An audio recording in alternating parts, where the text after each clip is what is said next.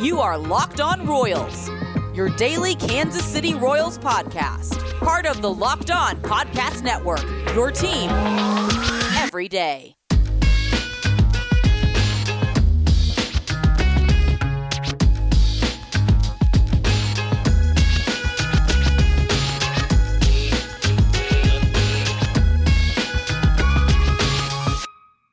Let's get it going on the Locked On Royals podcast, a part of the Locked On Podcast Network, your teams every day. I am your host, Rylan Stiles. You can follow me on Twitter at Rylan underscore Stiles. That's at R Y L A N underscore S T I L E S. And on today's show, we're going to talk about the best weekend in Royals baseball since the World Series. And it includes the Royals being the winners of six straight baseball games. They're only a game back now of the Detroit Tigers for fourth place in the AL Central, which is where many people hoped that they would finish ahead of the Tigers. And they're going to have plenty of time to make up that game as they face the Tigers in two games uh, in the middle of this week and then in four games at the end of the season next week. So plenty of time to make up that ground with the Tigers. Still six and a half games out with playoff spot with only 12 games to play in the season. So the playoffs are dead. Like the hopes of the playoffs are dead. Mathematically, not yet, but in reality, they're not going to get there. However, we've gotten the feel good story of the season, and that is what happened over the weekend. I'm going to count Thursday as the weekend. As you all know, listening to Friday's show, I pre recorded the Pirates preview before the Chiefs game, before the Royals game. That way I could just soak it all in on Thursday night and not have to record a show. And it turns out that the Royals wanted to play their best baseball game of the entire season uh, on that night. I thought we could get by with sneaking away to uh, Chiefs Kingdom for a little bit, but instead Brady Singer goes out there and almost throws a no hitter. And uh, you know, this weekend again was the best weekend of Royals baseball since the World Series. Uh, there's no doubt about that. Uh, and their record against everyone but the White Sox is 20 and 19. Now, when you throw in the White Sox, who currently hold the best record in the AL, uh, they're one and nine against the White Sox, and that's how you get to where they're at right now. But against everyone but the White Sox, they're a pretty average ball club. You know, 20 and 19. The problem is they just cannot beat the Chicago White Sox. And even while we got the feel good story uh, of the six game winning streak and uh, going on this miraculous run, and, Adalberto Mondesi, who we'll talk about uh, later on, and, Brady Singer, Brad Keller showing up, Kris Bubic getting his first career win. We'll talk about all that coming up. Even while you got all of those feel good stories out of the way, yes, you've made up some ground. Yes, you're six and a half games out of the playoff spot, but you only have 12 games to play. And you're still within reach of that number one overall pick. You can still tank. Now it's going to be harder now that you just swept the Pirates, so you might not get the very first overall pick, but you can still catch up to the to the Red Sox if you do want to tank. Uh, but that also seems out of reach. So you've kind of done, in a way, the best weekend in Royals baseball. Uh, obviously ends with you feeling kind of just stuck in the middle because you're also not good enough to go to the postseason. You're not bad enough to get that top pick with that Vanderbilt pitcher who everyone loves uh, in the draft, who is going to be a stud. You're not. You're just kind of stuck here where you're like, okay, well, no playoffs, no first overall pick, but still, you'd rather have a weekend like this, I guess, than uh, where you lose six straight again. So for the Royals, we go back to Thursday. We're going to start with Thursday and work our way forward to the present day, in which is an off day for Kansas City. Brady Singer takes a no hitter into the eighth inning, uh, while the Chiefs drop a championship banner, which was the best sports night in Kansas City uh, possible. He goes eight innings, one hit, two walks, eight strikeouts, and then of course the Royals won 11 to one because of course Matt Harvey gives up a run. But Brady Singer in that game showed you everything. He showed you what he can be in the future. He showed you why he was my Rick of the Year pick. He showed you why uh, he was someone who I've tabbed as a guy that can go win a Cy Young. Uh, for him, he had the ups and downs this season. Thursday night was exactly what everyone has talked about with Brady Singer. It's exactly what everyone saw in Brady Singer, and he put it on display on Thursday. Of course, consistency, duplicating that, etc., uh, is is going to be important. It's going to be the main factor here. But you saw he has big league stuff that can get guys out and, and that can play at the major league level. And it was funny after the game saying that, you know, Brady Singer kind of felt the no hitter pressure in the third inning. Relax a little bit, Brady. I think that you're going to have many games in which the other team does not have a hit against you after three innings. You've kind of not feel that pressure to like the fifth, the sixth, the seventh, then you can start feeling that pressure. Because I think that many times in your career, Brady, you're going to have a game in which you give up, a, you do not have a hit against you in the third inning. But that's just kind of guy he is. He's a high motor guy, high energy guy, very intense. And you know, even though he says he felt the pressure in the third inning, uh, you know, he, he felt that he had no you know no hits given up. He realized it in the third inning. He didn't look it on the mound. I mean, even even up until he gave up the hit, his demeanor never changed, and that was a very positive sign to see from Brady Singer. And they take care of business against Cleveland, and then you go to the Pirate series, and the Pirate series is where things got crazy. Friday, he won a four to three ball game. Kris Bubic gets his first career win. He goes five innings, six hit ball, uh, and then only gives up the one run on those six hits, six strikeouts and two walks. Kris Bubic was fantastic on Friday. On Saturday, Kyle Zimmer goes out there and gets his first career win. And he goes two and a third innings of shutout ball after Carlos Hernandez gets the start and goes three innings and gives up three hits and three runs. Uh, Hernandez, I still like. I wonder what the role will be for him moving forward. I think he's more of a bullpen guy, but I wonder what Kansas City wants to do with him moving forward. I assume that they want him in the bullpen. This is just kind of a weird scenario in which you're kind of running out of starters to throw out there. And you don't want to throw out there Matt Harvey again. So I'm fine with starting him in this game, but I think that he's more effective coming out of that bullpen. But he's still, you know, what 23 years old. I mean, he, there's no there's no sense in pigeonholing him to any specific area uh, by any means. But I do think that Carlos Hernandez is more of a bullpen arm. But it was good for Kyle Zimmer to get that first career win. Wins don't mean anything to me. Uh, I don't judge a pitcher based on how many wins he has uh, versus losses. I think that that stat is very arbitrary and very irrelevant. But it's no question that a guy like Kyle Zimmer, who has struggled his whole career, who was a, a, a highly touted prospect, never lived up to the billing, feels the pressure of that every single day. And then in this season, he's having his best career season ever. He's truly looking like the guy that, that you thought he could be. Obviously, not being the starter he thought he could be, but still, he, he's being a very effective bullpen arm for you. And as I mentioned before, unlike Bubba Starling, unlike any of these other guys who they keep around, these older prospects, Kyle Zimmer, even though he's 29 years old right now, can still stay in the big leagues for a long time as a bullpen arm if he can continue to do what he's doing this season. I mean, this season he has a 1.35 ERA in 13 games and 20 innings pitched. He's had a good season. I mean, for his standards, for what he's been doing his whole career after being a fifth overall pick in the 2012 draft, what Kyle Zimmer's been able to do this season has been awesome. And so for him to, to you know, cash that in with his first career win is huge. I, I am happy for Kyle Zimmer to get that win. It's a big deal for him. Again, the win stat in general to me means nothing, but in specific instances like this one, it is kind of big to get your first career win, of course, and especially for a guy like Kyle Zimmer who has truly battled. And he's been bad in his career in the sense of he's not been the fifth overall pick. That that is clear to say. He doesn't he doesn't he gets drafted in 2012 doesn't make his debut until what 2019 until 2019 he gets into uh, you know 15 games and goes for uh, 18 innings in that in that year. Obviously, he's not the starter you wanted. He's not the ace you wanted, and it's been a grind for him. That cannot be easy on you mentally, emotionally, physically, whatever. And for him to come back this year, regroup as a 29 year old, as a failed prospect, and put that all aside and say, you know what, I'm not going to be the ace of the staff like I thought I was going to be. Kansas City's not going to be the place where I, I win Cy Youngs and do whatever but I can do my job to the best of my ability. He goes out there at the bullpen in a in a role for him, designed for him. Uh, 20 innings pitched, at a sub two ERA after 20 innings. That's beautiful. I mean, and that's what longevity can look like for Kyle Zimmer.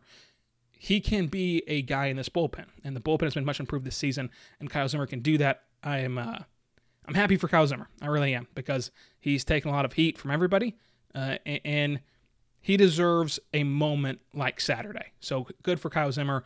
Great season for him. And again, he is unlike most older prospects. He's someone I think that can have a, that can have some success in the big leagues moving forward. Uh, if Bubba Starling went on a six-game hitting streak, it wouldn't matter. He's not a part of your future. Kyle Zimmer, with so many bullpen spots to fill, he can be a part of your future. Even at 29 years old. So I really like Kyle Zimmer. Um, I'm glad that he was able to find that success on Saturday. So I want to say our good friends over at Built Bar before we get into the rest of the weekend, including uh, Adalberto Mondesi's fantastic stretch of baseball and my guy Edward Olivares and how great he's been for Kansas City. But I do want to tell you how great Built Bars are for you because Built Bars are fantastic. They are a protein bar that tastes just like a candy bar with six new flavors: caramel brownie, cookies and cream, cherry barcia, lemon almond cheesecake, carrot cake, and apple almond crisp. Built Bars are great for the health conscious guy losing or maintaining weight while indulging in a delicious treat. Bars are low calorie, low sugar, high protein, high fiber, great for the keto diet. I love Built Bars. They're great for pre workout, post workout, or even as a meal replacement. You're going to want to get your hands on some Built Bars today. Trust me, go to builtbar.com, use promo code locked on, get $10 off that next order. That's builtbar.com, use promo code locked on and get $10 off that next order. I cannot recommend of those original flavors, unlike, you know, um, of the original, I cannot recommend the banana nut bread enough. Uh, but the new flavors, I've got my eyes on the cookies and cream. That can really overtake the banana bread flavor. But again, builtbar.com, promo code locked on, get $10 off your next box of built bars. And then on Sunday, the Royals win 11 to nothing behind Brad Keller's incredible game. We're back on the Locked On Royals podcast, a part of the Locked On Podcast Network, your teams every day. I'm your host, Rylan Stiles. You can follow me on Twitter at Rylan underscore Stiles. Brad Keller was phenomenal on Sunday. Royals win 11 to nothing. Uh, Keller shuts the door and gets a complete game shutout of the Pirates. Gives up the five hits, one walk, two strikeouts, but no runs, of course. Brad Keller was phenomenal and once again proves that he has etched his name in the Royals pitching echelon. You've, you've, you've heard of Brady Singer, of course, Kris Bubic. You hear Daniel Lynch's name get tossed around. You hear Jackson Kowar's name get tossed around. And in that group has to be Brad Keller. He's not the flashy prospect name. He's not you know going to find his name on any of the top young pitchers in baseball, although he should. He's going to be a part of this rotation and a top three guy in that rotation the next time Kansas City wants to actually compete. And he showed that again. I know it's the Pirates lineup. I know that it's it's the Pirates and whatnot, and they're terrible. But he's been doing this all season long. So credit to Brad Keller, uh, and especially going the nine innings. That really helps you because you got the nine innings from Brad Keller today, actually on Sunday, and then today you get you got the off day. That really helps your bullpen a ton because, as you know, on Saturday you had to use a lot of your bullpen guys with your, starter Carlos Hernandez only going three innings. So Credit to Brad Keller for helping out the team, of course, with the shutout win and saving the bullpen arms. But I do want to talk about the artist formerly known as Raul Mondesi, who ended his nine game hitting streak on Sunday, uh, goes over four, I believe, on Sunday, uh, but ends his nine game hitting streak. And he's only the second player in Major League Baseball history since the 1900s to record a home run and a steal in three straight games. In the month of September, Raul Mondesi, artist formerly known as Raul Mondesi, he's now Adalberto Mondesi, goes for a 273 average, a double, four home runs, 12 RBIs, four walks, only 18 strikeouts so far, and eight stolen bases with a 333 OBP. Mondesi struck out 30 times in August, for reference to that 18 strikeout number. He struck out 30 times in August. Still, some time left in, in September. Uh, again, still 12 games left in September, uh, but only striking out 18 times so far, especially if that was, you know, including the earlier part of September where he didn't have he didn't have like the the hot streak he did the last couple of weeks. So credit to Mondesi for getting some momentum heading into it. In August, he was only batting uh, 179 for the month. This month of September, he's been absolutely on fire, including those home runs and the doubles. Things like that have just been great to see for Mondesi. Hopefully, it's something he can take into this offseason. Now, does the nine game hitting streak, does the home run streak, does does any of that mean he's fixed? Does any of that mean that he is uh, absolutely positively a part of this core, a part of someone you can rely on, a part of someone you can build around? No, it does not automatically mean he's fixed. However, it's a good start. It's a very good start. The most encouraging sign from Mondesi so far has been his, his health. He's been healthy all season long. I know it's a 60 game season. I know it's not the grind of a 162 game season, but he's at least been healthy. That's number one. The September that he's on right now has been the second best thing of, of his season. Now it comes, the, the first question about him was about can he stay healthy? Now the question shifts into can he be consistent? Can he do this, you know, not just in the in the late days of September where the Royals are out of it and teams are kind of overlooking the Royals and then you go beat up on the Pirates? Can he do this from game one to 162 next year? And I would understand skepticism. I would also understand a ton of positivity on both sides. I think that you should meet somewhere in the middle. The only concrete thing that we know about this hitting streak is that it's a good thing. It's not only a good thing for uh, this season, it helps you win those six straight games, but also it's a good thing to go into the offseason with hey, I can hit big league pitching. I'm going to spend all offseason training and working. And then next spring training, you feel more confident. And confidence is, is the biggest factor in baseball, I think. So having that confidence taken in next year is big for him. Again, is this going to be the player he is? Is a 273 average with four home runs, you know, uh, 12 RBIs, four walks, eight stolen bases. Is that going to be more of what he is? Or is he going to be closer to the August numbers? It'll be interesting to find out. And I don't think that there's a true answer just yet, but it's a good sign. Now again, don't don't take this September and think that this is who he's going to be now and that he's totally fixed and totally perfect, but also don't don't undermine what he's done in September. It's somewhere in the middle.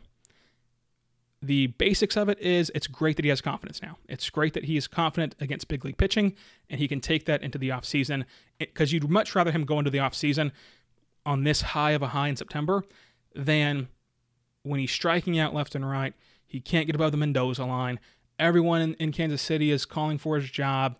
Things you, you'd rather have him do what he's doing right now in September because the bottom line is no matter if you think Mondesi is the guy or not, He's going to be the guy next year, so you might as well have some confidence heading into next year. And then we can talk as we end the show about my guy, Edward Olivares. I cannot believe, I just cannot believe that Dayton Moore in Kansas City got a guy of his caliber for Trevor Rosenthal. That's not to discredit Trevor Rosenthal as a player, but for a guy in which you really took on as a reclamation project to flip him into Edward Olivares, who I've seen in Kansas City be someone I feel comfortable with saying he's going to be an outfield piece for this team for a long, long time, a top 30 prospect in that stacked Padres organization. Again, that is no that is no small feat to be a top 30 prospect in the Padres system.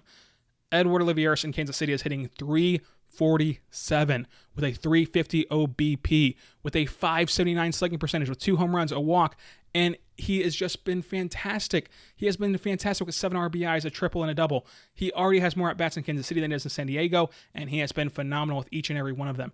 He is on an in- incredible hot streak right now for Kansas City, and I think that the crowded outfield gets even more crowded. I mean, you look at you look at Edward, you look at Khalil Lee, you look at Kyle Isbel. They have Nick Heath back in the fold now. They called him up over the weekend and sent down Ryan McBroom, which we'll get into that conversation tomorrow, uh, but which I, I, just don't understand. But we'll get into that tomorrow. But Edward Olivares has put his name in the hat uh, uh, of future outfielders because whether it's this offseason or next offseason, you're losing Gordo. You need to usher in the new era uh, of Kyle Isbel, Khalil Lee, and now Edward Olivares. What do you do with Hunter Dozier? What do you do with Whit Merrifield? There's a lot of questions about the outfield, but Edward, I think, is someone you can be comfortable saying is going to be a part of the plan. Is he going to be your everyday guy? I think he can. I think that that is his ceiling, is an everyday, reliable outfielder that that can provide in your lineup. Not provide in the in the top three, but still provide in your lineup. I think that the floor is a nice, incredibly good backup outfielder, fourth outfielder. That's the floor. And you got that on a young, controllable contract.